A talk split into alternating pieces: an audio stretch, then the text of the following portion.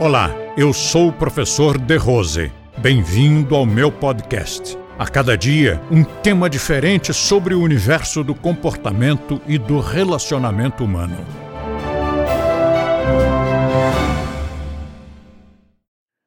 Menos agressividade, no sentido mal, né, no sentido da violência, no sentido destrutivo, tem a ver com essa emocionalidade que emburrece, que estupidifica toda a emocionalidade estupidifica.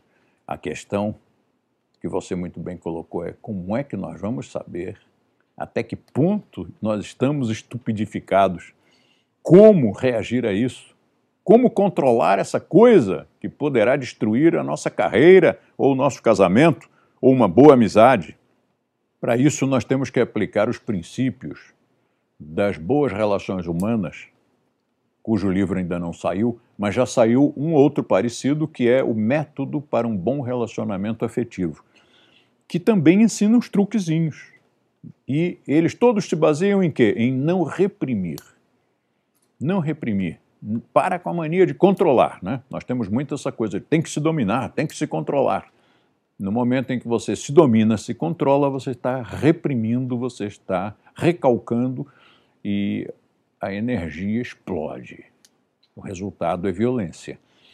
Se você simplesmente deixar fluir e você disser o que está sentindo, logo no primeiro momento você vai dizer sorrindo, não vai dizer zangado, gritando ou insultando.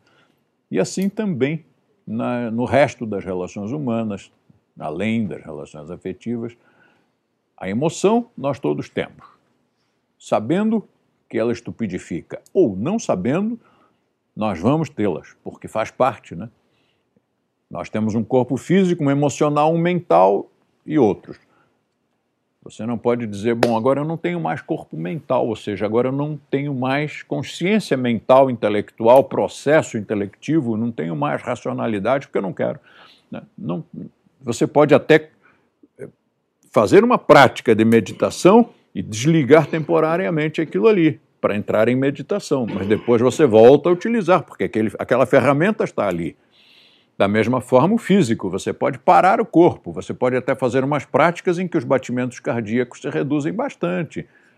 A respiração fica imperceptível. Tá, mas o corpo está ali, está vivo, não está morto, e ele vai, num momento ou no outro, ele vai voltar à atividade física, muscular, e digestiva e tudo mais. Assim o emocional também. Nós podemos reduzir um pouco o impulso da emocionalidade, mas a emoção está lá.